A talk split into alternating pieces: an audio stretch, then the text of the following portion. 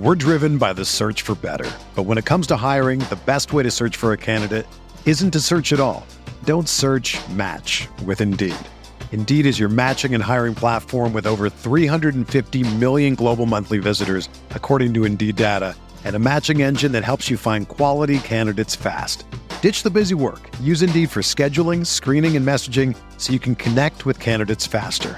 Leveraging over 140 million qualifications and preferences every day, Indeed's matching engine is constantly learning from your preferences, so the more you use Indeed, the better it gets. Join more than 3.5 million businesses worldwide that use Indeed to hire great talent fast. And listeners of this show will get a $75 sponsored job credit to get your jobs more visibility at Indeed.com slash BlueWire. Just go to Indeed.com slash BlueWire right now and support our show by saying that you heard about Indeed on this podcast. That's Indeed.com slash BlueWire. Terms and conditions apply. Need to hire? You need Indeed. Hello? We're on to Cincinnati. You play to win the game. It was all that Dan Marino's fault. Everyone knows that. When it's too tough for them, it's just right for us.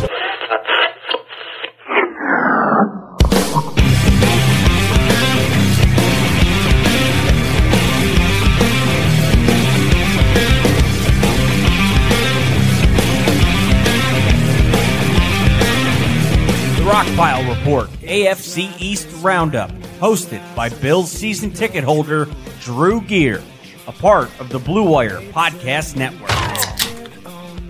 Welcome, everybody, to another edition of the AFC East Roundup Podcast. I'm your host, Bill, season ticket holder Drew Gear. That's my producer, Chris Kruger. In studio with us tonight, Dr. Kyle Trimble, you know, owner and operator of bangedupbills.com. Uh, all things Bills injury related. We're here taking a, you know, now that the 53 man rosters are set, I think one of the more understated things about an NFL season that I think we learned as Bills fans last year is how much the health of your team matters. And so as we do every year, we get together and we do a little health of the AFC East roundup. And before we start talking about the football players, I have a question. About a month and a half ago, Chris made some snarky comments on this podcast about a certain local doctor's office that he refused to give his medical information. We were talking about being petty. I remember this conversation. And there was a all details. doctor's office that he offered to give his previous medical history to that said, "Oh no, we don't need it." And then later came back to him and said, "Oh, this back thing of yours, can we see your?" T-? And he was like, "Whoa, whoa, whoa, no, no, you can't." No, you can't have that because you told me it didn't matter. Because he's a man of principle and he's petty as shit. Chris, I haven't asked you in a while. What is wrong with your back? I still don't know. Uh, How do you still not know? because I haven't been to um, PT. I haven't. How, how long ago did they assign you PT? Well, I should have gone like uh, when I got back from my trip, but Which was when? July fourth. it's been two months, but I haven't. I didn't go because of. Uh, I went to the hospital for something else. Well, yeah, only an asshole cuts their finger Yeah. off making a cut, cuts a chunk of their finger. Kyle, do you buy this excuse to like, oh, I got distracted by cutting the tip of my finger off making a cocktail, so I couldn't go to PT? It happens all the time to me. Like, re- really, eh, I- people are like, "Oh, well, I had this and that," and they just blow it off. I'm like, "Well, it's really not that important to you if you're going to blow this stuff off or not make time for it." So, But then also, it's your back, Yeah. or it's your knee, or it's your shoulder. It's like you know this isn't going to go away. sometimes it does, sometimes it doesn't. Chris, I do have a portable table. You know, you got my number. We'll talk. All right. Oh, my God. Don't help him. Don't help him. He clearly doesn't care. He doesn't. You guys have helped me plenty. I, I got to do something for him. He makes a damn good drink, so I, I, I got to do that for him. He- what did he make you there? Old fashioned, delicious as always. Cinnamon syrup and cardamom bitters. Ooh, I don't, Kyle. I don't know if I can have you over to have your uh, Robin Williams like arms when it comes to hair touching my lower back or doing any type of PT or touching uh, my I don't know. There's like a sitting position. I'm sure that can like stretch out my uh, lower back because I've had we've gone over it before. I've texted you about Yes. my back issue for at least three years now since it's happened. Do you ever get irritated when people ask you about an injury they have and then you kind of give them your free, like, hey, I'm a friend of yours. I'll give you what I think and here's some things you should do. And then they just don't fucking do it. Uh, sometimes, like I, I used to get more aggravated about it, but then as you get a little bit older, you kind of word things away that you can't give them what they want, but don't really give them all the details. And if they really want to know about it or they're gonna follow up with it, they'll do what they said, what they, they ask. But like my parents even do that. My dad said he had something with his knee. I can't remember right now. He's like, I, I need some stretchers for it, and I gave him some real basic stuff. And it's been like maybe two months, like the Chris thing, and he hasn't come back to me. So either this thing's better or he's not doing a shit. So You helped me when I tore my meniscus. yes, You came over to my house. You were like, "Oh no, that's." You're like, "Yeah, I can see the- there's a little instability there. You should Yeah. probably." You gave me some stairs exercises, some different stretch, and I did them religiously, and it worked. And I was like, "I'm not going to talk to him about it again because he came over here once, showed me the thing I have to do. I'm just going to start doing them." Yeah. And if it gets worse, I'll ask him. But if it Yep. doesn't, then I'm just going to keep doing it. some people want to be babied through the stuff, and that's fine. But sometimes people also want to be told what what to do, and if they're not paying for it, they're not going to do it. That's it. It's oh yeah, if they're not paying for it, they're not doing it. For me, it was like I'm happy I didn't have to pay for this. Now take this and run with it because I'm cheap. Thank you for all of your assistance. Thank you to everyone you've helped. Now, as you sip your, uh, th- th- Kyle, did you know that this is the last cocktail? This is the last cocktail of our summer cocktail series. And he saved, of course, he served it in the glass I hate the most. Um, it's called a coupe. I now know this. I just like this is what they tried to give me a bourbon drink at the Cheesecake Factory, and I almost got into a fight with the waitress and the bartender over it. I was like, I will not drink that. They It were like, does "Well- look like you have a coupe with orange crush. yeah, well, that's it. Plus, this the color on this. This looks like something a child should be drinking. Yeah, Not a not a grown adult. my There's- daughter would love that. Can you imagine trying to have an argument, like a real serious argument with another adult while you're holding this drink in your hand? With your pinky out, You can't. There's no masculine way to hold this glass, and there's no way to fight with another adult while you're holding this and be taken seriously. if I'm like, oh yeah, what are you going to do about it? They're going to look at that and just snicker. It's like, you, you can't be tough while holding this drink or this glass. I hate all of it. With that in mind, it doesn't smell as citrus forward as I thought it would. I'm going to get in here.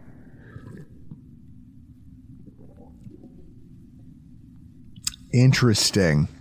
Okay. So it's a little bitter, to be honest. Here, you want to take a sip of that? sure. It's You can hold it like this. That's less. That's more manly. it's it's not sweet. It's bitter and it has a dark finish on the backside. Mm-hmm. A very oaky.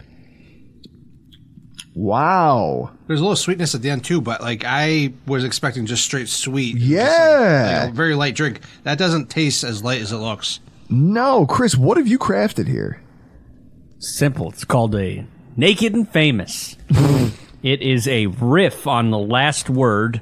It is equal parts Aperol, lime juice, yellow chartreuse, and mezcal. Mezcal, there's the smoky kind of okay, that's the mm. smokiness I'm tasting it. That's actually like this is a drink. I like this. You're gonna drink it slow. I mean, it's that's No, we'll drink it and I was just saying I might finish this thing in five. Yeah, sips, you will. But I mean, like that's something you can actually enjoy or at least drink slowly. You're not Yes. slamming it and then you know because the lime juice, later. the Aperol gives it the color and a little bit of flavor. The lime juice gives it the sweetness to balance everything because the mezcal sneaks in on the backside with that darkness. Yep. That is a quality cocktail. You you did save one of your best for last, Chris. At the same time, I am about to pour out myself some mellow corn because that's what kind of podcast this is. Chris, Yeah. why don't you tell our listeners what mellow corn is? it's like a straight corn whiskey and it's like eighteen dollars at the liquor store. I think I got that at uh, Global a couple months ago. Bottled in bond, the thing you were freaking out about, it's bottled in bond. So They don't cut corners. It's bourbon created correctly. Do, do you see that he says they don't cut corners, but it's a plastic screw-on cap on a bottle of bourbon? Yeah, sure. They don't cut any corners. Yeah, they don't cut any corners making it. Well, Who gives a rip about the the bottle? So we're here talking about injuries. And the funny thing is is that in terms of injuries and overall depth and how a team stacks up ahead of the NFL season, you can tell where some people cut some corners. Oh yeah. And with that, we're going to start with the New York Jets. Chris, why don't you throw their depth chart up there on the screen as we go ahead and start off? First of all, when you look at the health of the New York Jets, there's already some concern. They've got some some problems, as you might say, Uh, some immediate, some long term, and that's what we're going to look at for every team in tonight's conversation. The immediate concerns for the Jets. First of all, Carl Lawson, all of a sudden questionable for Week One. What happened to him? So he's dealing with a back injury. Now, this is something that's been lingering all training camp. And he has not been able to practice since August 9th, though he did return to practice from an individual standpoint uh, just the other day. So this isn't just something, oh, I'm a sore back. It's, you know, whatever. It's something that something's going on there. We don't know the details of it because they're not going to tell us that much. But you start worried about is it a disc thing? Is it something that, you know, that, that disc is always the first thing I go to. Is there some type of instability in there? There's something going on there greater than what the team is letting on, and you got to question whether he's going to get back out there. And usually, what happens is these guys and doing stuff back on August 9th. That's all before the preseason games. That's all before really. You okay there, buddy? Drew dying on camera. That mezcal, uh, real smoky. No, I'm getting over a chest cold. that was the last of it. So anyway, um, Carl Lawson, he's working through a back injury, hasn't practiced three weeks, finally got back to individual drills. You don't know what kind of, you know, what shape he's really in. I mean, even from a cardiovascular standpoint, if he can get out there and really play, you wonder if he's going to be out there in certain packages. You know, I'm Monday Night Football and play the Bills. So, like I said, you start worrying about disc issue. Um, you know, we saw Spencer Brown. We've seen with Rob Gronkowski. We've seen with just countless other guys over the years with with uh, disc issues there. So he's someone to watch, and he could be somebody that might struggle all year based off what we're seeing right now. But you don't miss three weeks of practice and then come back acting like nothing happened. So. Um, it just it was one of those things like you just kind of look. It's like, oh, okay, he's missed a week of practice. Okay, now two, now three is a big problem. So, um, Well, and he also has a history of what he first got there and immediately tore his knee, uh, I think it was Achilles. Achilles. Yeah, yeah, So he's not a stranger to the Jets injury report. correct. I think the problem is, is that you're a team that has you like you're known for this pass rush and your secondary, and hey, we're going to be good in coverage and we're going to sack your quarterback a ton. That takes a hit Oh yeah, when you have a player like Carl Lawson, who you paid a bunch of money in free agency, not out there playing for you. correct. Yeah. I don't know if it's on the same page as us losing Von Miller. It's not the same size, but it's No, but he's just not going to be as effective. I mean, he might only be out there for you know, like I said, certain packages. He may only Yep. get through you know, just get out there when he can get out there, and, and probably just drug himself up just to get out there for the game. But And on the other side of the uh, of the line, the Jets' offensive line has been bad for Chris. How long? How long are you willing to say the Jets' offensive line has been mediocre to bad for? Probably the Bush administration. I mean, Mangold and D'Brickashaw Ferguson, they were great. yeah, they were, they were Like the the AFC years games. Yeah. the years where that Jets team was rushing its way to AF, you know, AFC championship games, they were great. Mm-hmm. That was 2010, 2011, 2012, somewhere in 2009, 2010. Yeah, Okay. Since then, I don't think they fielded a fully competent offensive line. I know that, you know, people might say, oh, houses of glass for the Bills. It's like, all right, fair. But they haven't. And then they finally went and got, a, you know, Alijah Vera-Tucker, who just stands out as an all star, and he gets hurt last year. yes, triceps. injury. Where is he at now in terms of recovery, in terms of health? Uh, torn triceps, he's fine. He he was able to avoid pup. Those are you know fine injuries to return from. I mean, it's awful in season when it happens, but it's not something that tends to linger. Guys return performance levels. Really, no issues there. Um, he had missed like about two weeks of practice or kind of day to day with a leg injury, but I didn't really have a ton of information past that. But he was out there still doing stuff with the preseason. Uh, I think he missed the first preseason game or second one because they did the four. So I think he missed one preseason game, but he's back out there. But his overall health, I'm not too concerned about. But th- you know, this, I know he's a younger guy, but still, it's um, you note the injuries, but it's not something that I'm too worried about being a leg, and he's been still out there participating. Mhm. So, uh, thankfully, last season was was an anomaly for him. Now, what about uh, the center Joe Tippmann that they drafted? You remember he was the first center taken in the draft this year. Everyone thought that the guy out of Minnesota, um, what's his face? John Michael Smith or no, uh, something like that. Some three name. Yeah, I was going to say there was a hyphenated last name in there. I th- everyone thought he was going to be the the first center taken in the draft. Yeah. Joe Tippmann goes to the Jets. He gets hurt during training camp. Do we know whether or not he's healthy? he had left knee injury. He missed several days, and this was back last week um, during the last preseason game. So he was out all last week, but then it seems like he's been returning. And of course, you know, during preseason cuts and everything else like that, some of the participation stuff kind of gets pushed by the wayside. So I haven't seen any huge updates from him, but you tend to see from the bigger reporters, you know, Rich uh, Cimini from um, the Jets, Antoine Staley from the Jets. You know, those guys are going to give us some pretty accurate information. And I haven't seen Tippmann's name pop up there, which is good. So, but he did have a handful of injuries coming out of college. And I remember when I was looking at the stuff prior for the Bills, he was a guy that I was like, he could be a target for the Bills, but he's a lot of injury concerns, and they typically don't target those guys early on in the draft. So, Mhm. um, hopefully those things don't carry more over into uh, the pros there for him. Now, st- switching to players who are of long term concern, we're st- unfortunately for the Jets, we're staying with the offensive line. Mekhi Becton and Duane Brown, they're starting tackles, the players that they're kind of hitching their wagons to in terms of keeping their quarterback upright. Neither of them have a clean history of health. No. Neither one of them. I would say Becton's probably the biggest concern. Oh, absolutely, absolutely. He's played what one game over the past two years. That's, that's a mm-hmm. huge concern.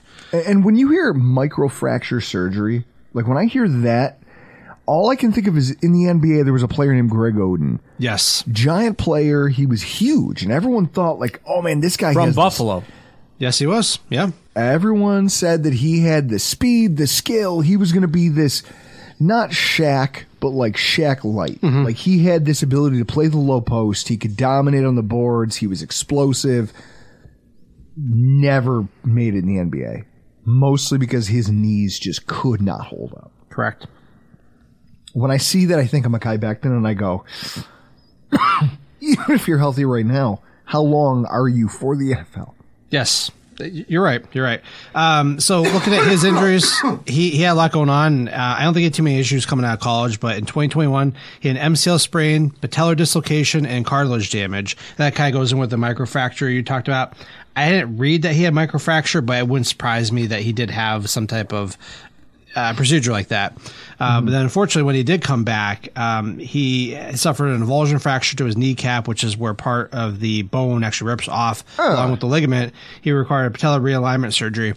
Now, he said that he got the quicker of the two possible surgeries he could have gotten, um, and he should have done the other one. I didn't know the, the difference of that. I never got a clear answer on what the difference between two surgeries were uh, from what he got in 2022 versus now or whatever. So, anyway, um, he lost a lot of weight. He lost about 50 pounds, which helped makes him move around a little bit better. Obviously, it takes some pressure off his knees, help him move around better.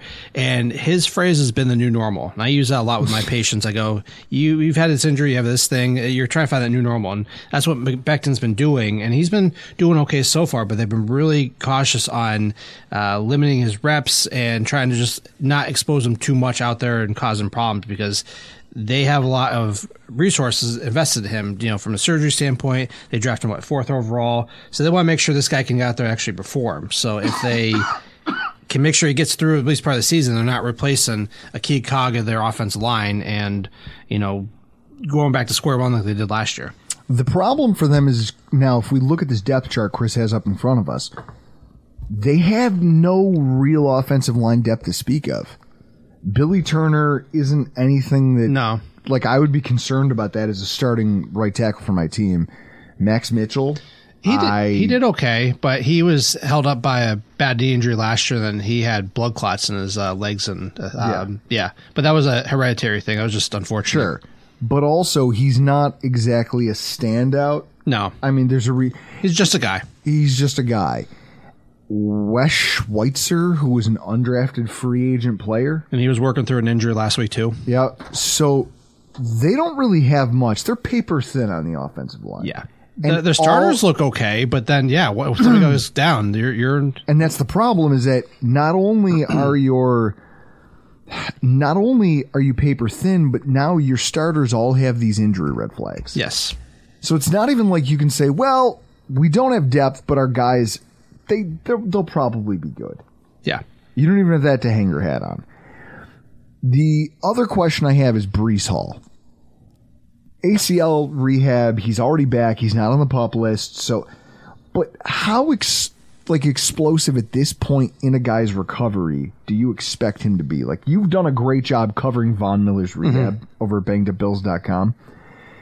And just on Twitter with all the clips that you give nice commentary and you kind of give some insight to. Where do you think Breece Hall might be given the timeline? I mean, he he avoided, well, he was on pup and got activated, and he's been moving around real well. They've been timing him out with straight line speed, which isn't true in, indicator of how you're doing from ACL rehab. You need to be cutting and you know pivoting and really doing all the the jukey stuff that you see with running backs there. So um, I haven't been paying attention as close to him as I should, but once again, you know, forty hour job, 3 kids, I got to devote my time somewhere. Yeah.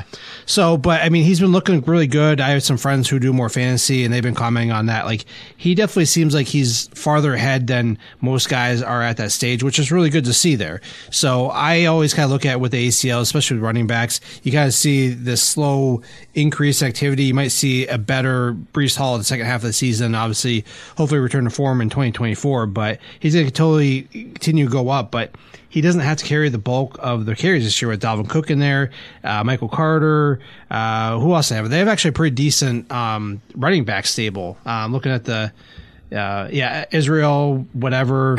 he, he's done all right there. Anaconda's hurt. Yes. Uh, yeah, thigh injury for him, but they said it was a two week injury, which you know shouldn't be a big issue. But if he's a game day active for a week or two, but like they have a good you know running back stable, so Hall doesn't need to be the bell cow, especially with Dalvin Cook in the backfield. I wonder, Chris, is this one of those things though where Dalvin Cook, they're going to make him active, but how well can you learn a team's playbook in the two weeks you've been there? I have no idea. It'll be interesting to see because he's probably going to be. It's Nate Hackett's playbook. How bad could it be? I mean, what is it? What is it? He is. He's a good dude, according to Aaron Rodgers. He's fun to have beers with. So I'm sure his offense isn't that fucking complicated. You guys are fun fun to have beers with. I mean, you think you could run an NFL offense? I could probably run it as well as Hackett did in Denver. what a fucking boob! He, the fastest guy to get fired, and then everyone's excited that he's your offensive coordinator. Sure, What go about ahead Urban Meyer? and try to Ur- spin Urban, that. Did Urban Meyer beat him by a game or two? Maybe. Actually, Urban Meyer might have him by a game or two, but that's because he assaulted a, he kicked a kicker. Yeah. How do you kick an NFL? Chris, I mean, he did also have a woman grind on his man region. yeah, but what? Listen, you want to tell me that there aren't guys in the NFL who are married who are out there doing that? I mean, I'm sure there are, but also you don't finish a game And then not fly back and with then your team. not fly back. You lose a game because they you were lose bad, a yeah. game and then go partying out in Columbus and grinding with bimbos. That's a good idea. No, uh, that that whole thing is just hilarious to me. That like th- this whole thing just seems too cute. You've got a head coach that's never struck me as overwhelmingly like the guy. What I, I was the first person to point it out, and there was a lot of Jets fans who actually agreed with me on Twitter when I said the fact that you've got a guy in your locker room who's been there since Robert Saleh was hired, who's saying, "Oh man, the tone of the locker room since when you know before to now when Aaron Rodgers got here, it's totally different." That's not a good thing. No, it's not. That means that your coach is literally just riding sidecar now. He's in the small seat. What does that guy actually bring to the table? Because all I see for all the things people want to say nice about him is a guy who has back to back four win football teams. Now you've given him a quarterback and you think that his his acumen and that his game management skills are on par. But do you know that? Because there was a very winnable game right in front of him against the Minnesota Vikings last year, and he found a way to fuck that up too. Yep. So I don't know who you blame for that. Like, I, I don't know. I think that there's a lot. Like the New York Jets strike me as a sandcastle, right? Like they built this really close to the beach and they're just hoping the tide doesn't come in. And as long as it doesn't, they'll be fine. They will be a very, very, very competitive football team. A couple injuries on the offensive line. They need that continuity there too. Once one goes down, that's where you're gonna have trouble with Aaron Rodgers. I mean, that's what happened in Green Bay toward the end. He a couple big games early on in the season that don't go well. Mm-hmm. And a New York media that doesn't give a fuck about how Aaron Rodgers used to be coddled by the media. Things will not go well. And what is Robert Saleh strong enough to deal with that? Because already his players seem to have been like, hey, Aaron Rodgers is the strongest personality in the room right now, not you. That's a recipe for disaster. It can be. It it's it's hopefully they stay healthy. That's it, right? Yeah, like I said, the the starting five looks good up front, but some guy starts going down, you lose that continuity, and then I don't care what NFL team you are. As soon as you start losing one offensive line, you start seeing cluster injuries, and then you start seeing, you know, other injuries happen to running backs, quarterbacks. I mean, it just things don't go well when you don't have that continuity. Speaking of not having continuity, we we really thought we were going to see a quarterback change in, with the Patriots. I was really hoping Bailey Zappe was going to win that job, but apparently it was never a race because they relegated him to the practice squad. The Patriots only have one active quarterback. Is that weird to you? They got two now. Well, They two they have claimed Will Matt Greer. Cor- no, they- oh no, Matt, Matt Corral. Corral. Yep. Oh, good. So, Chris, how how Who didn't play last year? Yeah, who didn't play last year? Hey, Mac Jones, guess who's backing you up? A dude who didn't play in the NFL last year. Good luck. Don't get killed. When I look at the roster, they've got some immediate concerns. Uh, first of all, Riley Reiff. I think they signed him thinking they knew what they were getting. And he's been up and down, according to all reports. He was not as good as advertised. And then he was injured. Where does he stand right now, from what you know? Well, most things come out of New England. We don't know. That sucks because that's par for the course for them. But he did have a uh, leg injury. He got rolled up on. When you get rolled up on, you always worry about uh, MCL sprain. You worry about high ankle sprain. So we don't know where he's at. He's been off to the side from what I last saw. Um, you got to question whether he's going to be ready for week one. It just remains to be seen. But we'll get a better picture next week when they start releasing injury reports. Though in New England, Like like New England doesn't fuck with the injury report. Everybody's gonna be limited. Everybody's questionable. I hate covering New England with this stuff. Like I like, I, I enjoy what I do. It's fun hobby. But when you look at the New England stuff, everybody's questionable. Everybody's limited, and they don't give you any video as what these guys are doing. You don't have any side what they're working with. You have nothing. So it's like, what the hell do you talk about? It's it does suck when you're trying to give some type of specific information. Kind of like when Drew comes over for this podcast. Yeah, pretty much. He shows up, and I'm like, I, I don't have a format sheet of what he wants to talk about. He just emailed me or sent me a text Guys, 10 you- minutes before he gets here about wanting audio. Just, it's like working with Drew. It's the same thing. Guys, it's the off season. I I nobody slacks harder in the off season of podcasting than Drew Gear. I don't tell Chris a fucking thing. I show up here. Well, you didn't tell me anything either, and we're here talking tonight. Look at me. I'm coughing into a microphone. I'm literally trying not to die as we do this podcast. Wow, I don't know what happened, Chris. I fell apart somehow in the hour the between the last recording. Mezcal. it's the mezcal. Is that it? It's just getting me. Yeah. What do you need is mellow corn to offset it. Have some more water. I need a beer, and you get uh, you catch your breath there. Yeah. Pour yourself some of that mellow corn. Enjoy. Yeah, I will do that. Yeah, I'll have some of that mellow corn, and then I'll have a A little Montucky. mellow corn, sir. So here's the here's the thing I think about when I see the Patriots. The way they treat the injury report, you're right. You're never really gonna know who's hurt, who's not. But then there's the stuff you see. There's the stuff you see take place, like Christian Gonzalez. He they they prioritized him as a first round draft pick because they knew they needed better cornerbacks. He immediately gets injured. He missed time during the offseason. Are we talking serious injuries or are we talking about like anything that could linger or nag into the regular season?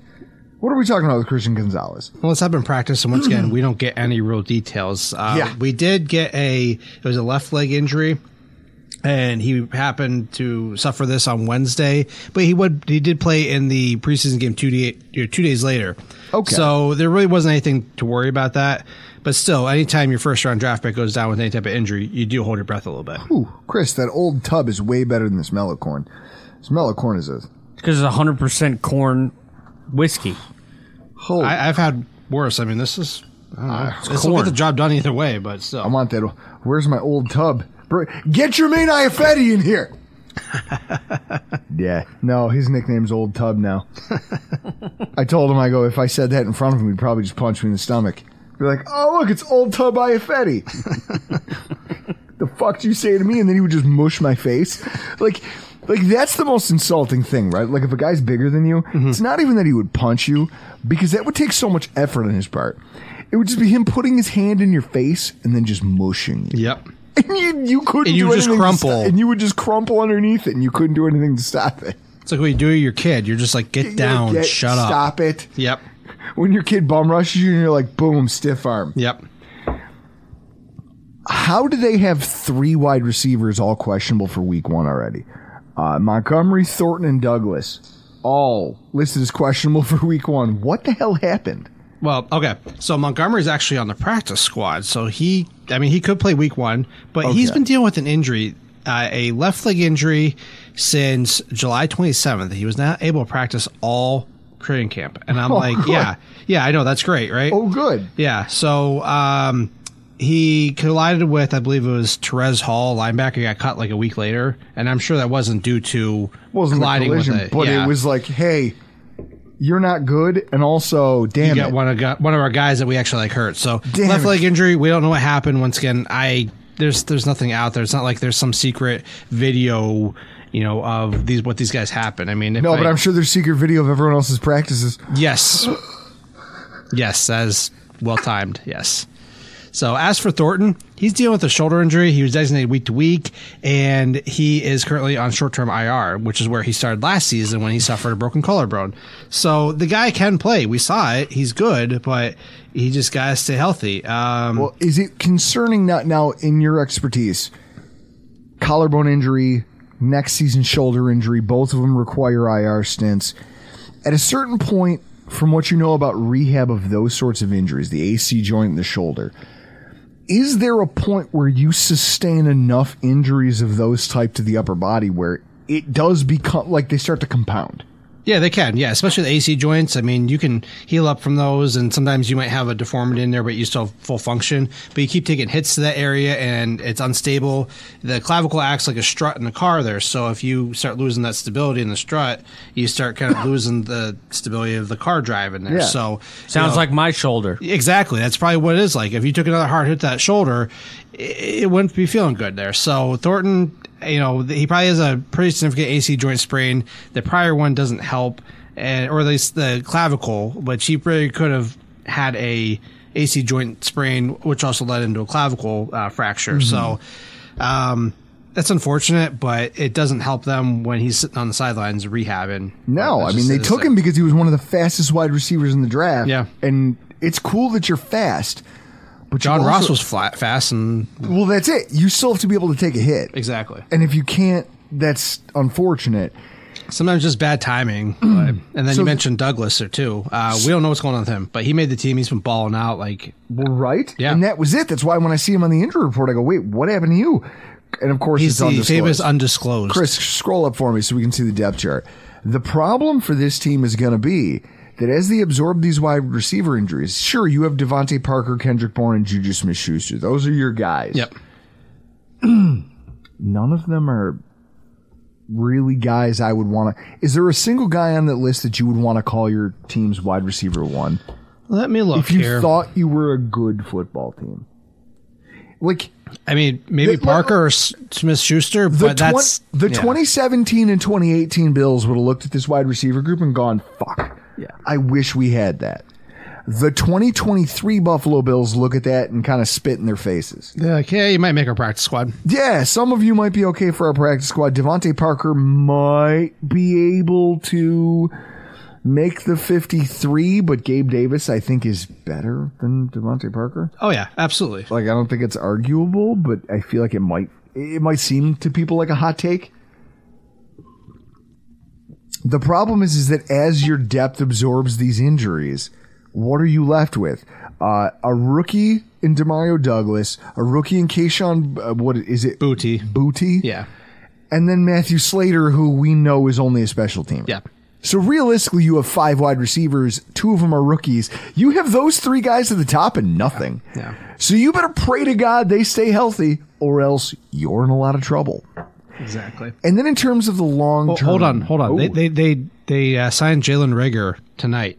That's that's depth. Woo! No, he's The- practice squad. So the just, famous Jalen Reagor, and they also have Thyrick Pitts. thyric pits. That sounds like a disease. You get. It does. Chris, I can't come podcast tonight. I got a problem with my thyric. my thyric flared I had to up. throw that in there. Just those two. Like that's what they got going on. Thyric. Like this is the wide receiver group, folks. Thyrick Pitts. He's the savior. Long term concerns I'm looking at though. Cole Strange, Mike Gesicki, and then the cornerbacks, Josh Jones, John Jones, and uh, Isaiah Bolden. Mike Gesicki and that shoulder injury. I feel like for a guy who doesn't block, it might not be the worst thing in the world, but also you're not. He's not a physical guy to begin with No. hurting your shoulder maybe doesn't hurt you as much, but it you're still a big target. People are going to hit you. You're mostly as a tight end working the seams, which means you're getting hit from behind and from the sides by safeties. Mm-hmm. What type of shoulder injury? Do you have any information? I mean, I know they're tight-lipped up there. Yep. Do you have any information, or do you have any ideas to whether or not this might be something that could be re-aggravated? Because that's that's the nature of shoulder injuries. Yep. As a guy with two of them, I fucking know. So this is one of the ones I actually do have some information on. So last year, Mike Mike Gesicki suffered a shoulder injury late when he was playing for Miami, and there's question whether he suffered a shoulder subluxation or even dislocation. And he, I think, missed one game or was questionable for it. Then he came back, but there was a lot of questions about what exactly happened. Came back and played, and you know, then they ended the season and whatnot there. So what happened was that gives us some some baseline, some idea what's what was happening there. And then we had this report from Ian Rapoport. Now, Ian Rapoport is the reason why I do what I do because of fucking reports like this. I'm going to read it verbatim. Patriots tight end Mike Gesicki, who has been impressive early on in camp, suffered a mild dislocated shoulder during yesterday's practice, source said. While nothing is given, the hope is that he's back for week one despite the AC joint injury. They're two fucking different injuries. like Those aren't the same. I know you're the mouthpiece, but Where are you getting your information from, dude? Like seriously, those are two separate injuries: AC joint sprain versus shoulder dislocation. That's a labrum tear. Like, which is it? But that makes me That's lead to believe that this is a labrum injury, and he missed about a week of practice, didn't play in the one preseason game, and then came back. Which you can come back with a harness and whatnot. So that makes me think it's more of a labrum injury, or injury, and that he's going to have some recurring instability going forward with this Sure. year. So we, we see that. We saw Jordan Phillips last year with the Bills. Look at We James Cook. James Cook was wearing a brace. He's been wearing that since junior year of high, uh, college, though. Matt so. Milano, after his shoulder injury, was playing. Pectoral. After his pec injury, was playing with that wrap. Because when you have instability, or there's like, hey, we need to keep this all tight, so that there's Dalvin not Cook too. Dalvin Cook always played with it. But as soon as he had that shoulder injury, they said, "Listen, you can play. We're just going to wrap this so that your Yep. arm can't pop out." Yep. Now, I wish I had one of those because I have that in my left shoulder where it's never fully left the socket, but it's the labrum's torn enough that if I if I stress it, you feel it going, and you're like, oh, if let's I stop, do too stop. much, yep, and that and then the problem is it just clicks for a while. Yeah. And it's like, oh well, so I had to stop bench pressing because something about the motion of me going straight forward with a bar with weight on it on this side, it'll just at a certain point, depending on the amount of weight. And it's just if and it's almost like if I overextend. If I kept it close, I'd be Mm-hmm. fine. It's the moment that I get to like here, there's a like a click back here, and now I'm fucked. And I have to tuck my arm in like this, and now I walk out of the gym and I drive with my right arm for It a week a and a half, posterior two weeks. tear, and it might just be that weight pushing down through that shoulder, which Mm-hmm. is why we see posterior labral tears in linemen because they're pushing out straight like this. You probably had that at some point, and it just starts pushing down on that, and you're like, oh, let's not do that anymore. Yeah, it's like, well, now we're gonna drive like this for a few days, and then when I'm done, I'm gonna slowly get back into things and not do that again for Yeah. a while. Yep. Like I've never had a full dislocation, but Jesus Christ, It's it must fun. hurt. I've it had must this. hurt like crazy. Yeah. They're, no, they're they're a bitch. So then Cole Strange, like the cornerbacks, whatever. Cole Strange, what's the deal with him? He's another mystery one. Now I do have some information on him. Let me let me find him here. Uh, he's up here, but once again, these guys they've had a lot of injuries to the offensive line again this year. Now he had left injury, or excuse me, left knee injury. Uh, he's able to play in the preseason game, uh, this most recent one, but he has been out since almost since the beginning of training camp too. Let me Yeah, uh, it, he hasn't been good. Like I, I don't know what happened. I think it was July thirty first. Yep, Chris, can July you scroll up on the 31st. depth chart there so I can see that? So he's line? been out all, all you know, thing, all pretty much training camp, and then he came back and played a little bit. But like, what's going on? I mean, Yeah, you're. It's not. It's not good. Yeah. Whatever happened to you is not great. David Andrews is somehow still there as their center. He's The dude- be- he's Methuselah at this point. he, he's tough. He played through a rotator cuff tear. Um, he didn't miss a snap at all, which was really impressive. This was two years ago. I that dude's tough for, for a UDFA. Yeah, I, I I admire what he does. He, he's a good player. David Andrews, Cole Strange, Trent Brown, who's kind of been banged up with ankle injuries. Onwenu missed time last year.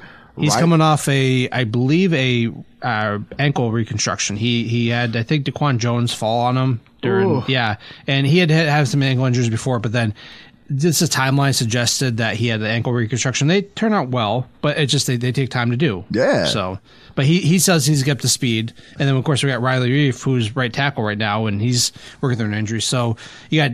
David Andrews and then Trent Brown was working through an injury earlier in training camp. So David Andrews is your healthy guy. So another team. We're driven by the search for better. But when it comes to hiring, the best way to search for a candidate isn't to search at all. Don't search match with Indeed. Indeed is your matching and hiring platform with over 350 million global monthly visitors, according to Indeed data, and a matching engine that helps you find quality candidates fast. Ditch the busy work. Use Indeed for scheduling, screening, and messaging so you can connect with candidates faster.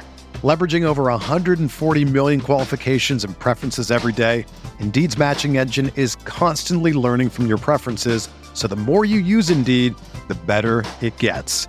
Join more than 3.5 million businesses worldwide that use Indeed to hire great talent fast. And listeners of this show will get a $75 sponsored job credit to get your jobs more visibility at Indeed.com slash Blue Wire. Just go to Indeed.com slash Blue Wire right now and support our show by saying that you heard about Indeed on this podcast. That's Indeed.com slash Blue Wire. Terms and conditions apply. Need to hire? You need Indeed. banged up on the offensive line, and look at how many Chris, how many rookies do they have backing uh, up their offensive line? Three. Three rookies, both guards and their center are all rookies drafted at the back end of this draft. And then they have Calvin Anderson and Tyrone Wheatley Jr., who they traded for as He's a Buffalo backups guy, at their right? tackles. I believe Tyrone Wheatley is a Canisius guy. I think. Why don't we find out? Let's see. Morgan State. Morgan State. You were close. And by close, I mean you were wrong. No, no, I, I'm I'm pretty sure He went somebody to- somebody said that he was from yeah high school? Yeah, I'm pretty sure that they said he that this is where he, he grew up there. Interesting. Well, here's what I know. Their offensive line is injury prone, already getting banged up, and they have zero depth to speak of. Their wide receiver core, banged up, zero depth to speak of. There are problems on this football team. But the I almost feel like we saved the best for last because G. Oh, did you look it up, Yeah, Tyrone yep, Wheatley? yep. Canisius, Buffalo. Yep. Bang! Putting Chris's go. stupid face. Suck it. Suck it, hair. the t- we saved the best for last because uh, you know before we talk about the Buffalo Bills, the Miami Dolphins. I don't know how, but they've somehow assumed the mantle that used to belong to the New York Jets of the most injured team in the AFC East. They have 11 players questionable for week one as of today, and that's not counting the guys they've had to put on IR. That's insane. When we think about what's happened to them this offseason, they put together a roster. That's the reason. And Chris, this is how I know that most national pundits who say the things that rile up everybody on Bill's Twitter are going off like they're box score watching the offseason. They're not actually paying attention to what's happening because all of the they're like for Mike Florio to go on Pro Football Talk yesterday or maybe earlier today and say have the balls to put it He was yesterday put on an article positing whether and he goes oh well we talked on our the fact that you had this conversation proves that you're a horse's ass are Your horse's Bill- ass for quoting Mike Florio. are the Bills in danger of finishing fourth in the AFC East? that guy's the worst. And in there, he was quoted as saying, the Jets and Dolphins have both surpassed the Bills in terms of the offseason and the roster. He wants clicks. Sure, but also, do you act? You're saying this t- this week. You said it two days ago. Are you not paying attention to what the fuck has happened to this Dolphins team? Wasn't he also going on about how Stefon Diggs still is not happy? And this was like two weeks ago. He said too. I mean, the, the guy's him- just oblivious. Sure, him and Jason Whitlock. Yeah. The two of them can get together and have a fucking circle jerk about it. Here's what I love. Chris, scroll up for a second. Sh- sh- show me some of this. All right, here we go. So when you start to look at this, first of all, what I what you might notice is that uh, Chris, scroll down. Let me see them cornerbacks. So one of the things that has been the calling card of that Dolphins team is that they've always spent money on cornerbacks. Yep. They had Byron Jones. They had uh, Xavien Howard. Then when Byron Jones was out, luckily Keion Crossen stepped up and was a very competent cornerback. Yep. They don't have any of these fucking guys. Nope. They signed Jalen Ramsey or traded for him. Yep. And gave him an extension. Jalen Ramsey ain't here. Nope. Like this is insanity. So now you look at this cornerback depth chart. It's Xavien Howard, Who's always injured? Eli Apple, who just always sucks, uh, Deshaun Elliott, and Justin Bethel. Those are your four cornerbacks. Bethel's in with an injury. I don't know what's going with him. But then, of course he is. yeah. And Deshaun Elliott, I don't know anything about him. He's what, undrafted, right? Yep. How crazy is that? Like you're going to enter the, the the Dolphins are entering the season with three cornerbacks that they know anything about, and two of them aren't good. Two of them aren't good. No. and one of them's a rookie. Yep. Like that's not good. But but guys, they lapped us, right? They lapped the Buffalo Bills. I see this first of all the Ramsey thing. That was unfortunate for him. He's a he's a talented player, despite December? his opinions. But Do you think December? that's what I had planned. Yeah, no, I've I've heard some people say in October, November because it could be a small meniscus tear. Though I know meniscus repair protocols have gotten more um, advanced or or more progressive in that you can weight bear on him sooner. They usually are supposed to be not weight bearing for about six weeks or whatever, but he would weight bearing pretty quickly. But that could also indicate a smaller tear that they want to repair. And he did the right thing by getting repaired. If he wants a longer career, he's going to do that. But yeah, well, December, he wants that money. Well, yeah, he wants the money, but I, I mean, that's just they used to just trim it out, and then you got guys like Charles Clay who can't play get through a game. So Ramsey is a smart guy for his long term health and the money, but yeah, December might be reasonable, but even when he comes back, he's not going to be 100 percent because He's not in game shape. exactly, and it just takes time to get that back. Like we saw with how many other countless guys coming off of if they make the playoffs, he'll be healthy for the playoffs. I And think that could be a problem. Probably reasonable, and that's an issue if you're a team that's as thin in the secondary Yeah. as they are now. Because you look at this, they made the decision, and I asked Elf uh, Elf Artiaga, I asked him today if Mike Grier could get into a DeLorean and go back to the day before he made the Noah Igbinoghene trade, knowing that Keion Crossen was going to suddenly get lost for the season due to a quote unquote freak injury, a freak injury at practice that they haven't disclosed, right? no, I have not found anything on that. Just freak injury, and I was like, okay, news to me. All right. What did a car fly over the fucking median and roll over on his leg? Like what happened? You want to talk about fr- could happen. Got hit by a bottle rocket from two two blocks away during practice, caught him right in the eyes. He, he's out. He can't see. Yep. Tell me what the injury is. He's done for the year, so all of a sudden you have no depth, and you just traded away one of the players who's been playing on your roster for who opened training camp as one of your starters. Yep. Like I just, I was like, do you think they would rethink this? He says no, but Well, I feel like Noah wasn't doing anything here. I don't. No. I don't blame you for moving him. You can actually get somebody who might be able to play, but still, you lose a guy. I mean, they have Cam Smith. They have Jevon Holland. Uh, Kader Kohou has been great. I mean, he, he's Kader great. Kohou was- yeah. So like they had still have some talent back there, but it's just not as deep. And so if they start suffering injuries, like and other guys come off injury, Jevon Holland's good, but they don't have a ton of depth. But I mean, we're seeing a trend here, of course, with every team. Mm-hmm. know. So now you look at the imme- D- Elijah Campbell, right? He's not play. He's he's your third safety. Yeah. he's not. He's not going on IR, but they were talking about him being like a player who, due to his knee injury. Yeah. What do you think about that injury? Do you have any data on that or any information? No, I don't. Other than it was just you know something They said it was a non ACL knee injury. Yeah. Other than that, yeah. Then you start thinking meniscus, and you know maybe try and figure out what they want to do. There could be a significant MCL sprain. You could have some type of patellar subluxation dislocation. Um, you could have something where there's some type of instability in there that's just not going to allow you to perform all that well. And then there's other injuries too, but those are the first things I always go to. And then you worry about the backpedaling, the cutting, the jumping, and just you can't do that stuff when there's not as much stability in the knee. So that guy's not going to be back anytime soon, and that's a problem Within for. past, a- next month, yeah. and and he was expected to be a big part of the safety group. The long term concerns for this team are guys who are playing, but who knows for how long. Terron Armstead is a ticking time bomb. They lose a lot of games when he's not involved. Correct. Terron Armstead got hurt and carted off the field during training camp, and every Dolphins fan was screaming into the ether. That Nicky Smokes asshole was going nuts. I loved it. I, but that, yeah, that is funny. I do like reveling in when he's upset, but he's back on the field. The guy is an Iron Man. He is. He is. He played. uh, He was. He was in Pro Bowl, right? He was Pro Bowl despite all the shit he went through last year. It was impressive. I have. I admire Terron Armstead's game because he gets out there and balls out despite having half his body just beat up. He's in tatters. He's playing. He is in tatters, and he's playing better than most left tackles in football. Yes. It's crazy. And if you could ever just get a healthy Terron Armstead, I'd be terrified to see what that looks Exactly. like. Unfortunately, we've never seen it.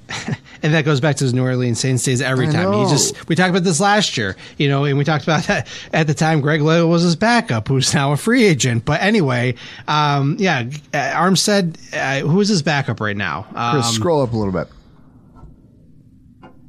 Who are we seeing here? Kendall Lamm. Yeah, I don't know. He's I mean, just a guy. But Terron Armstead, we saw he went and practice all week and then get out there and ball out there. Now, I will tell you, he has a right knee injury. He had scoped in the offseason.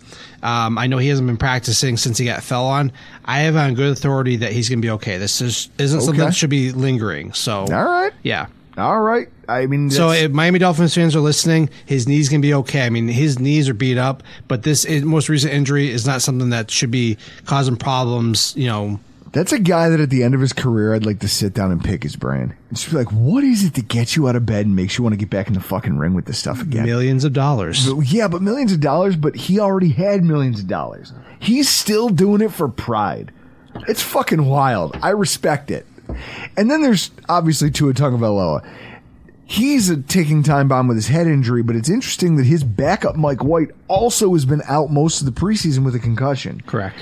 So Skylar Thompson probably starts the season as the de facto quarterback two on game day, week one. Mm-hmm.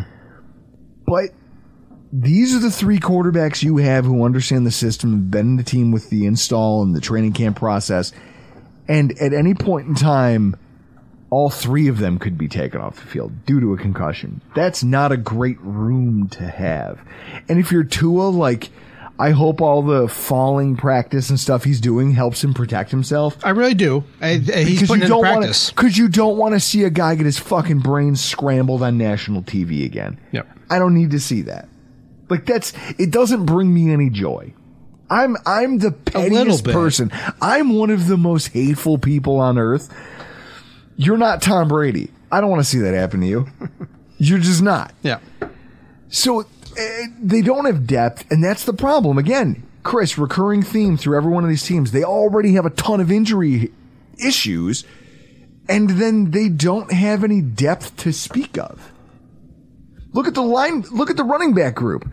Right? They go ahead and they put uh, what's his face uh, gets put on IR. Salvon Ahmed is hurt. De'Von Achane He's dealing with a shoulder He has an injury. You have if you drafted Raheem Mostert in fantasy, it's like, listen, he's the only guy who's Yeah. healthy. Yep. They're gonna ride him forever.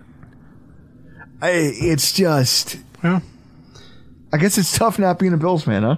right. A, a chain should be back soon. I it looked like AC joint sprain, but still, I mean, that's just one of those things that it needs some time to a heal up there. And you're a small running back. Yeah. Like you're probably not built to take a lot of shots. There's there's a different type of difference- backs. Yeah, there There's a difference between college speed and NFL oh, speed. Oh, yeah. And I think what running backs learn is when you run away from contact, you it's what saved LeSean McCoy's career. Yeah. LaShawn McCoy was able to play as long as he was with the speed and the agility. It was his speed and agility and the fact that he never took hard hits.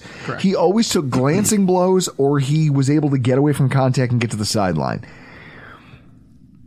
when you're a smaller back coming out of college, the problem is is that everybody, that linebacker you're playing runs the same speed as you. Mm-hmm. You're not outclassing anybody athletically anymore. So now you have to just hope that your vision develops and that you can cut and juke faster than those guys can close. And it's a cat and mouse game, but you no longer have the natural advantage you've been laying on for and that's what makes a lot of college running backs lazy. You know, Justice Hill looked like an all-star in college playing for Oklahoma State. You put him in the NFL, he's just another dude who doesn't make much of an impact because he's not smarter or more agile or have the better vision than those linebackers. So they they bottle him up regularly. Yep. And that's that's where Shane is going to take a lot of contact. And if you have shoulder injuries now, you think it's going to get better? I mean, if you get that proper rehab, sure, but it's just whether you have that time to, to actually get better.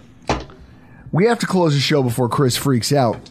So we're going to talk about the Buffalo Bills, who have no major injuries to speak of ahead of week one. I More mean, or less, yeah. More or less, Von Miller, you know? But there's some guys in the men that you wish you could have back. Oh, yeah.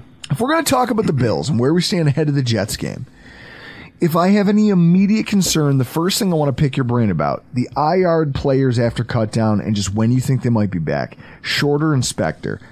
Where do you put them in terms of is this a five to six week thing? Is this a hey, we'll see you in 10 weeks?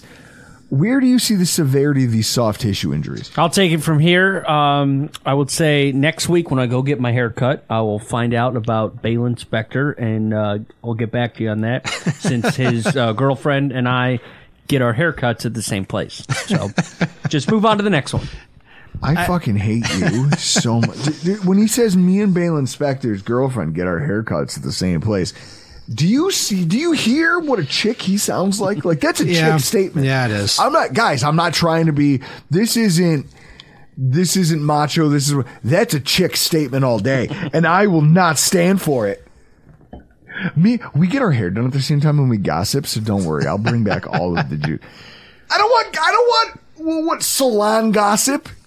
Fuck you in that hair. God, I just I don't know. want You gotta, gotta get the gossip where I guess you can get it, but I guess. go go with Spector first since we're talking about his. Uh, I mean, he he does have a good you know mane of hair too. You know, uh, even though I don't know where he gets his hair cut, but uh, he looked like he was having grade two hamstring on his right side. He just kind of he tried slowing down to get the late hit off uh, out of bounds and just couldn't stop and you know tweaked his hamstring he probably is close to 100% by the time he comes back from injury reserve.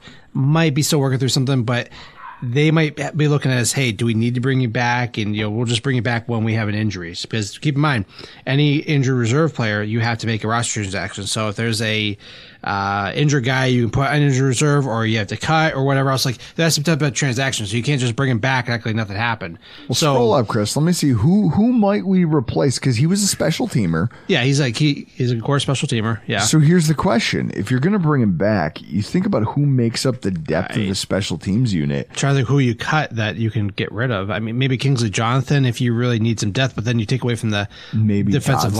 line. That's been a popular discussion. People don't like him. Yeah, yeah. Well- if, if he continues to fall down or just not really perform, but I mean, you don't have a lot of guys, so I think you're banking on the injury to get him back on the field. But he could be one of those guys that hey, you get fully healthy, and then we bring him back when we do have to bring him back. Sure, but also I look at this and I go, it's the same thing that costs. We talked about this in our last podcast. It's the reason Dorian Williams is here and AJ Klein's not. Yeah. The team is finally recognizing, hey, we need we we've seen what you are. Yeah. The devil we don't know might be better than the devil we do, and Yep. fuck it, we'll roll the dice. Yep. They, I could see a world where when he's healthy, they say, "Hey, listen, Terrell, we hung you out there in the fourth quarter because we really didn't care what happened." to you." like, Yeah. not that we didn't care what happened to you, but also we kind of felt like you're not. You need to go take that role because that's your spot on the team now. Yep. And, oh. and I think if it wasn't for that injury, he might have been cut. Oh, Bernard? No, I think that Oh, Tyrell Dodson. Dodson could have Oh, been yeah. cut if Yeah. Spector was healthy. Eh, agreed. Agreed. Yeah. So it'll be interesting to watch how that plays out. As far as shorter, I don't know what's going on with him. I I know that some people are like, oh, you make him an injury and he's coming in the IR. I'm sure that's a legitimate injury, but he played I think like 35 snaps. I looked up because I was trying. I was trying to find the stuff on film, and when I see 35 snaps, I'm like, I'm not doing that fucking work to try to find that. I really like. I'm gonna scroll My through. man. I mean, I, I I like doing this stuff, but at some point I look that is not worth my time to go look through. And if it's a, a grade one, you might see him grab a little bit, or it might tighten up on sidelines. You're not gonna see that stuff. So like. I'm not going to look for it, but they probably did this to say, hey, it's a legitimate injury. We probably were going to cut you. Let's put you in IR. Let's let you develop, get healthy, get things down because he didn't have a great or uh, training camp. So let's keep you on the roster, but not have to expose your waivers because somebody might have picked him up. But that's that's my theory on that. But um, I'm sure it's a real injury, but I'm sure it's more. Hey, let's keep you on the roster because we can do that. Terrel Bernard, Schrodinger's middle linebacker. This guy didn't play a. He won. We were talking about it. He won the offseason by not playing a snap. Which is credible. Every he just let everybody else show their ass. Yeah. And by default won the middle linebacker job. So we don't know that he stinks at it. We just haven't like because he, we haven't seen him. We have to assume that he's good, Yeah. or at least he's better than those guys. Now we don't know that he's better than them, but that hamstring injury and when he got it's really unfortunate because it happened right before the preseason game. Yep. Two days before. Where is he now in terms of his ramp up back to practice from the videos you've seen? Like, does it look like he's full? Does it look like they're limiting him? Uh, today it looked like he was pretty much back to full full go. I don't think there's any limitations, and you know, from the way Brandon Beane was talking, it sounded like he was really close last week before the cut down day. Of course, they weren't going to cut him at all, but it seems like he's going to be good to go for week one. Um, it's just unfortunate, but it's, it's crazy that you win a starting job by not playing. Like you would think that you had to earn it, but Right. he he was one of those guys that came out. He missed thir- 17 games over the course of his Baylor career with a lot of fractures and a lot of unfortunate injuries, and like he had a real bad shoulder injury. But like he played through a lot of stuff. But you got to question how his body's going to hold up at the NFL level, and we're already seeing that. Hey, that might not happen. But he didn't have any injuries last year, but he also didn't play a lot last year. So No. we'll see how this if this is going to be a trend or not. Hey, Chris, it's a good thing we have somebody learning the playbook on the practice squad, huh?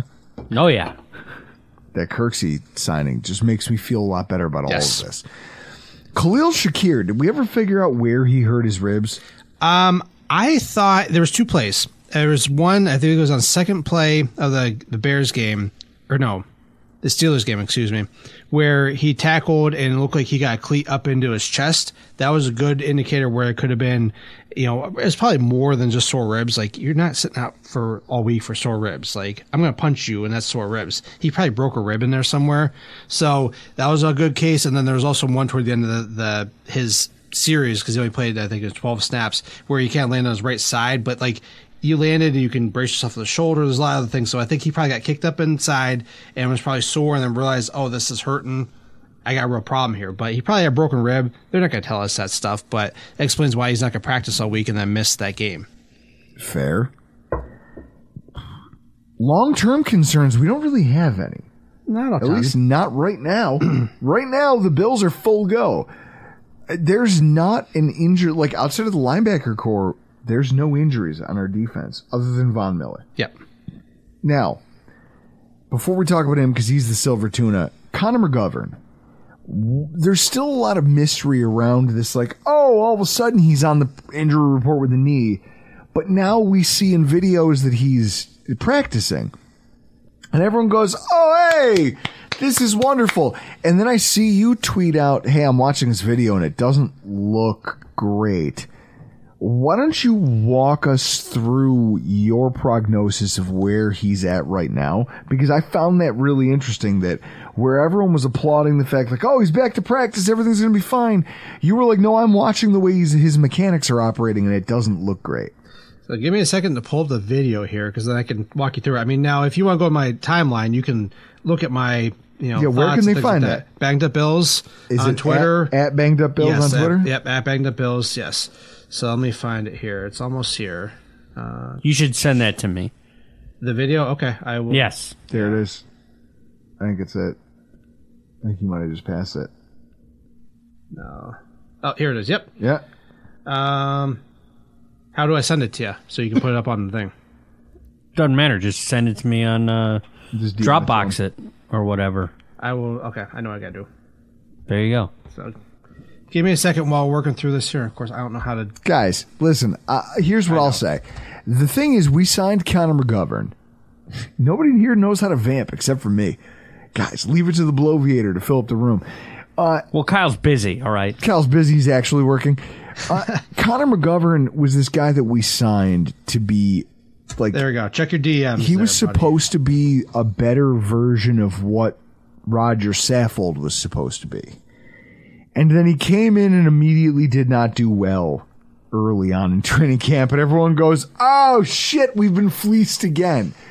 But then it seemed like he kind of came around, and in that Steelers game where everything did not go well for the offensive line, you could see that it he had a there, there was a plan for that interior defensive line or offensive line. And the thing with that is that they've kind of figured out what we need to do for Josh Allen is we need to protect the integrity of the pocket. The depth of the pocket has to be maintained. We can't have free rushers coming into his face off the A and B gap. Yep. Can't happen. No. So that's what Connor McGovern does well. He anchors well and he holds down his gap. Now, is he a guy who's going to reach to the second level on run block? No, No. not not routinely. But what he will do is he will make sure that they that there's not a lot of D tackles that can get past him into the pocket. If you're a blitzing linebacker and the center has the D tackle, he can pass the guy off and pick up that linebacker pretty quickly and maintain the integrity of the pocket mm-hmm. because they don't want rushers in Josh Allen's face. They learned their lesson last year.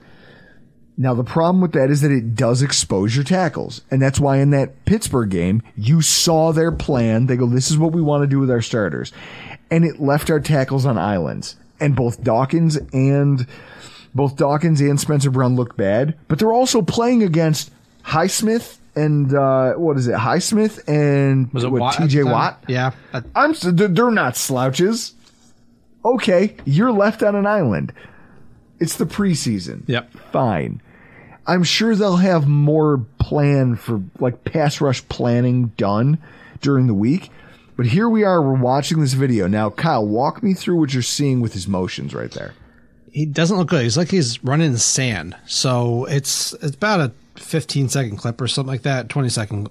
So you can see where he has to take extra steps to really square up and drive forwards. When he drives forward, does fine, but he has to take that extra step, which could be the difference on getting your block or not there. And then you see him kind of cut to the right there, and he just has trouble slowing down. Yeah. and it just doesn't. Oh. It just looks. It looks boggy. awkward. It looks just, awkward. It's very boggy, and you can tell he's not happy with it. Right there, Yeah. when he kind of like slows down and looks. He does his no explosion off that right knee. Now, he almost granted, looks at it. Yeah. At the end of both of those plays, Yep. he looked at his knee. Yep. And now That's he's not good. now at the time when this was taking place, he was a week out from the knee injury, and at the time they said that he banged his knees per Alaina Getzenberg from uh, ESPN. So we don't know the exact details. You know, Brandon Beane said, "Eh, not, nothing major," but they've said that about countless injuries. I mean, they they sugarcoat the truth a lot of times with this stuff, and that's that's the right. That's what they do. They want to maintain a competitive advantage, but there's something more going on with McGovern. I question whether he's going to be ready for Week One. Now, I don't think this is going to be a long term injury, but I really If question. they handle it properly. Yeah. So, okay, I'm going to give you this question: Do you take a 70% Connor McGovern or 100% David Edwards against Quinnen Williams? that's where it's like both of them. again, you're talking about Schrodinger's guard because I haven't seen either one of them play. Yeah. So because I haven't seen either one of them play, I know this one played starting guard for a Super Bowl winner, and this one has been pretty good over the last few years, which got him eight million dollars a year from the Buffalo Bills. Mm-hmm. They have both done well in their careers. If I had to pick, I just feel like the guy who isn't looking at his knee like that. The guy who doesn't come up after a rep staring at his injured knee. Yep. That's the guy I want in the field. That's what I'm thinking too. And I'm like, I'm sure, hey, McGovern's out there because I'm sure he wants to make sure he comes back and he's a competitor. He wants to play. But like at some point, it's like, are you becoming a liability? And you got O'Cyrus Torrence on the other side. Now he's, he's been fine, but he's going to get his lunch taken from him by Quinn Williams and the other defensive guys on the Jets. I mean, I mean, it's maybe just. not, but but the thing is, is he's a rookie. You don't know. Exactly. So I'd rather have somebody healthy out there that can get the job done, even if you make McGovern active and just have him sit on the sidelines. But I just, I don't like where things are at right now and where things are looking at a week and a half. I hope they're going to be looking better, but that I just don't know. stack right there at the I rep. know. Guys, for those of you who are watching this, Chris, I don't know if you can incorporate this into the YouTube version. Is that copyright violation? I'm sure. Come no, on. this isn't NFL. This is from who who took this film? Andy Young from Spectrum News. Okay. I'm sure it's not copyright. So, so yeah, I will put as this he in gears YouTube. down from the fucking People already run, saw it. as he gears down right there, he kind of puts his hand up and goes, "Don't touch me," and then he kind of slowly, tentatively steps. I've done that step. Yeah. I've done that step, and it's when I'm like, "Oh fuck, my knee." Yeah. God, it's usually at softball, and it's like, "Oh fuck, I move too quickly." don't do that. I'm old. Connor McGovern, I don't want him out there if, if that's the Yeah. mechanic. Yeah, that's what he's going to look at. So I want him sitting on the sideline then. give him a week, give him two. It shouldn't be something that lingers. I'm, I'm, yeah, I'm pretty sure it's not going to linger for a long time. But yeah, I don't like what it looks like right now. And then Von Miller. That's the question on everybody's mind. You know, you hear people that are like, oh, he's on the pup list. Uh, he's on pup, which might be the best thing for him. Mm-hmm. But I, I'm surprised they didn't put him on like, like get him on the roster, put him on IR, because I assumed they would want to stash him until the end of October. The fact that you put him on the pup list now there, and I think people need to understand the designation between this. Von Miller on the pup list means there is a certain there's a there's a runway now where he needs to be airborne by a certain week or else you have to either IR him or you have to put him on the active roster. The fact that they did this kind of underscores that they believe he will be back sooner rather than later, correct? Absolutely. Now, what in the video clips that they've put out there and all the all the videos he puts out on it, you you're one of those people who all every time he puts out a video that gasses up the fan base, you're there with your rational medical opinion, being like, "Well. I'm watching what he's doing. That's cool, but he's not really also doing the like. Of course, on an on an ACL tear, you can do leg lifts and you can do the straight. He up looked great with those Bulgarian de- uh, Yeah. single, whatever they're called. Yeah. He looked good, but that's one plane of motion. Let's see I do cutting. And then so then he at camp the other day, he we were at practice, he was running the thing and he obviously was slow as shit. Yeah. Watching that, how far off are we from seeing Von Miller? But then also what's what's the realistic expectations for him when he first comes back? Okay. So let me clarify a few things. So you said that they want to go pup to injury reserve. So if he got activated from pup, that would imply that he passed a physical. Then to put him on injury reserve would mean he would have to have some injury. That's going to be some sh- shady stuff we only see in New England if that does happen, where some guy suffers injury as soon as they get activated. Uh, that could certainly happen, but uh, that wouldn't have flown too well with anything. So No. to say keep him on pup is, is a, the safe choice there. Now, keep in mind too, we didn't see him for three weeks doing any of these drills. From August 3rd, 4th, from what I found, up until last week, he disappeared. Now, we saw the same timeline with Tre White, and we know that there's some mental aspects with that, with coming back from a major, major injury like that. But we didn't see Von Miller for three weeks there. Does that suggest a setback? I mean, that's just a speculation at this point.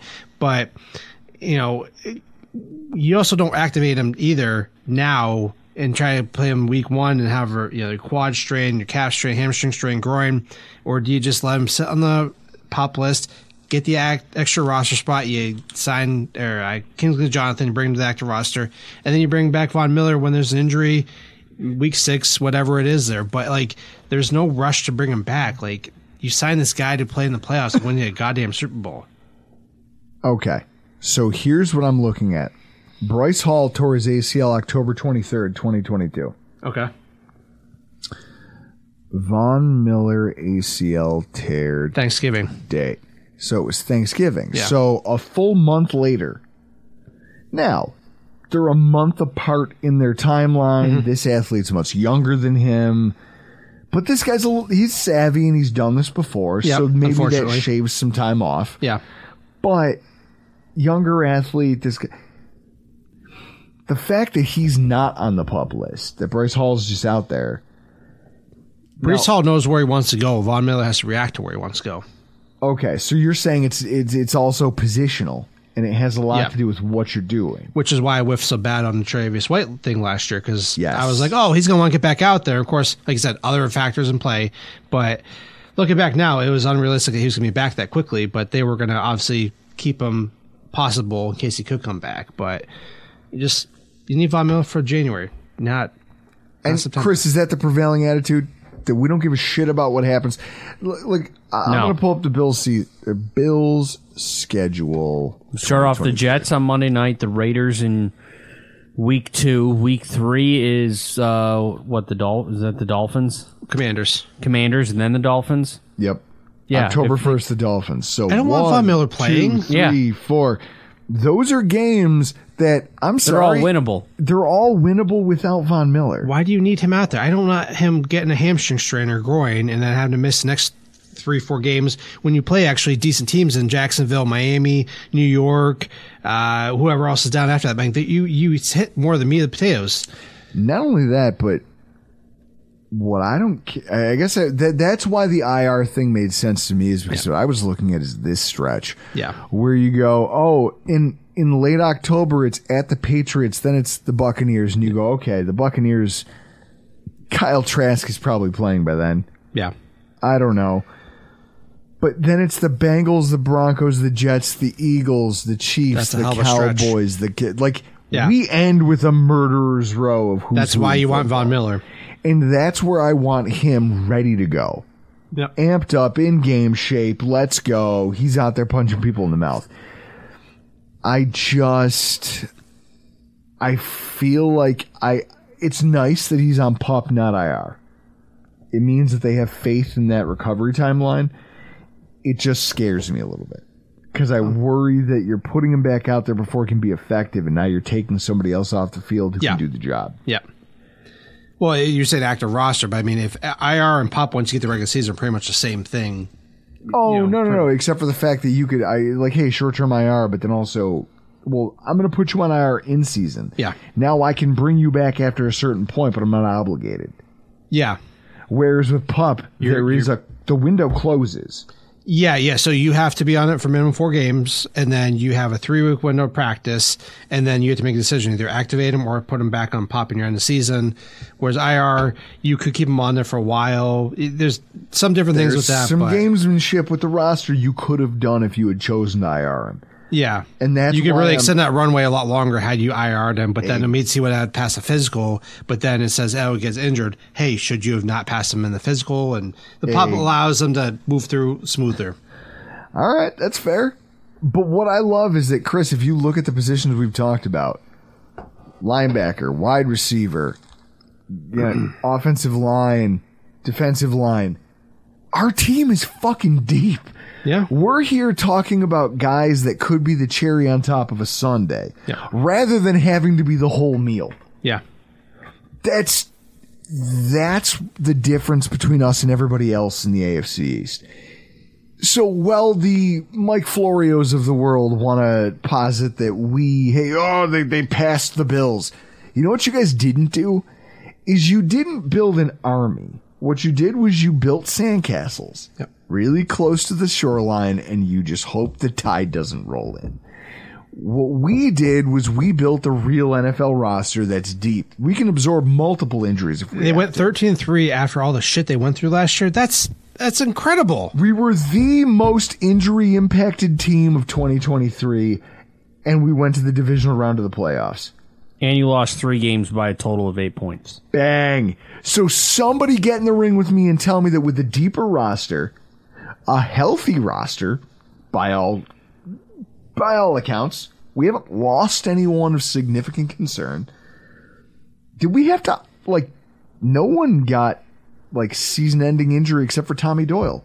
Yeah, which was awful. I really hope he Dude, has a good recovery. That guy. Hey, can we raise Yeah. one up for Tommy Doyle? He is a rough. He is a rough rehab, but Drop Yeah. foot too. Like yeah, and that does happen with the posterior lateral corner injuries because you know the uh, the nerve back in that area does get injured, and hopefully it's temporary.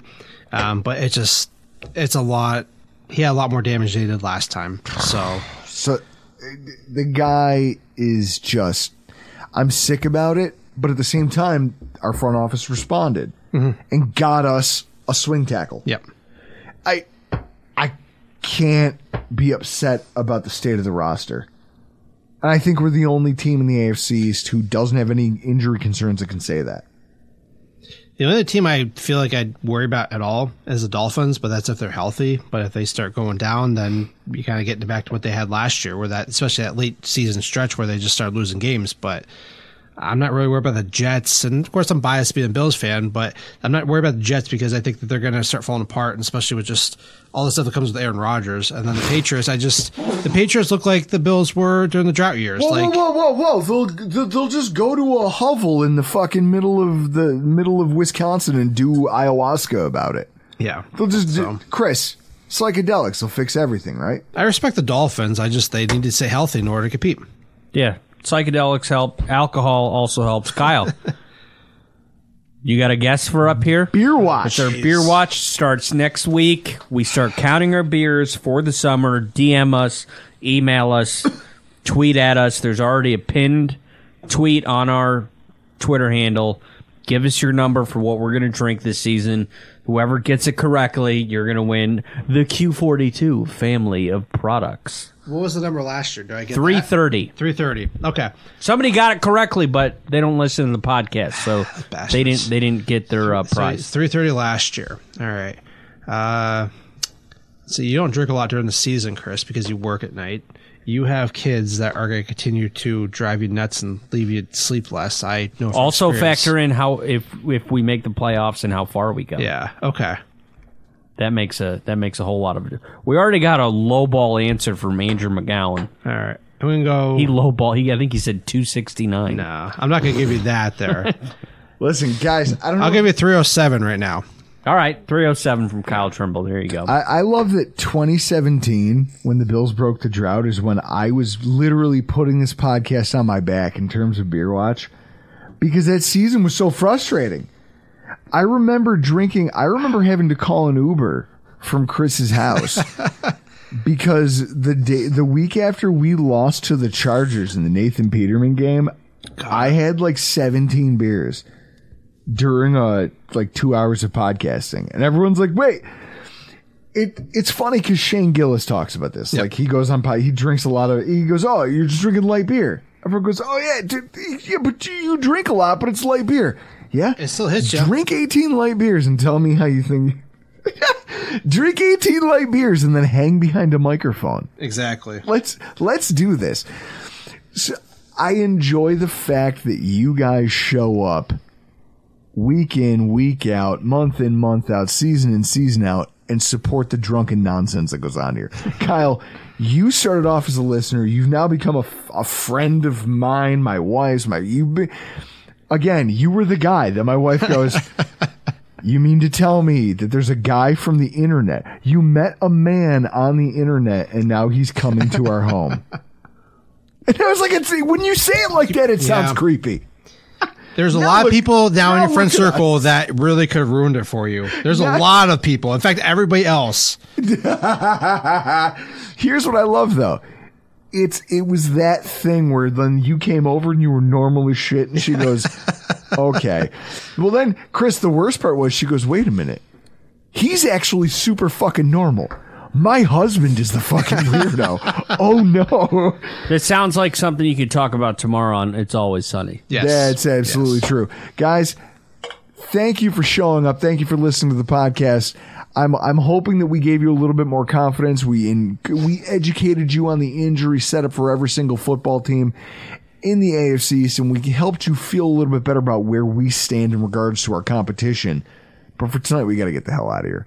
I'm Drew Gear. That's Chris Kruger. That's Kyle Trimble from BangedUpBills.com and what at Banged Up Bills on Twitter. Yep. Instagram, Reddit, Facebook. And this has been your AFC's Roundup.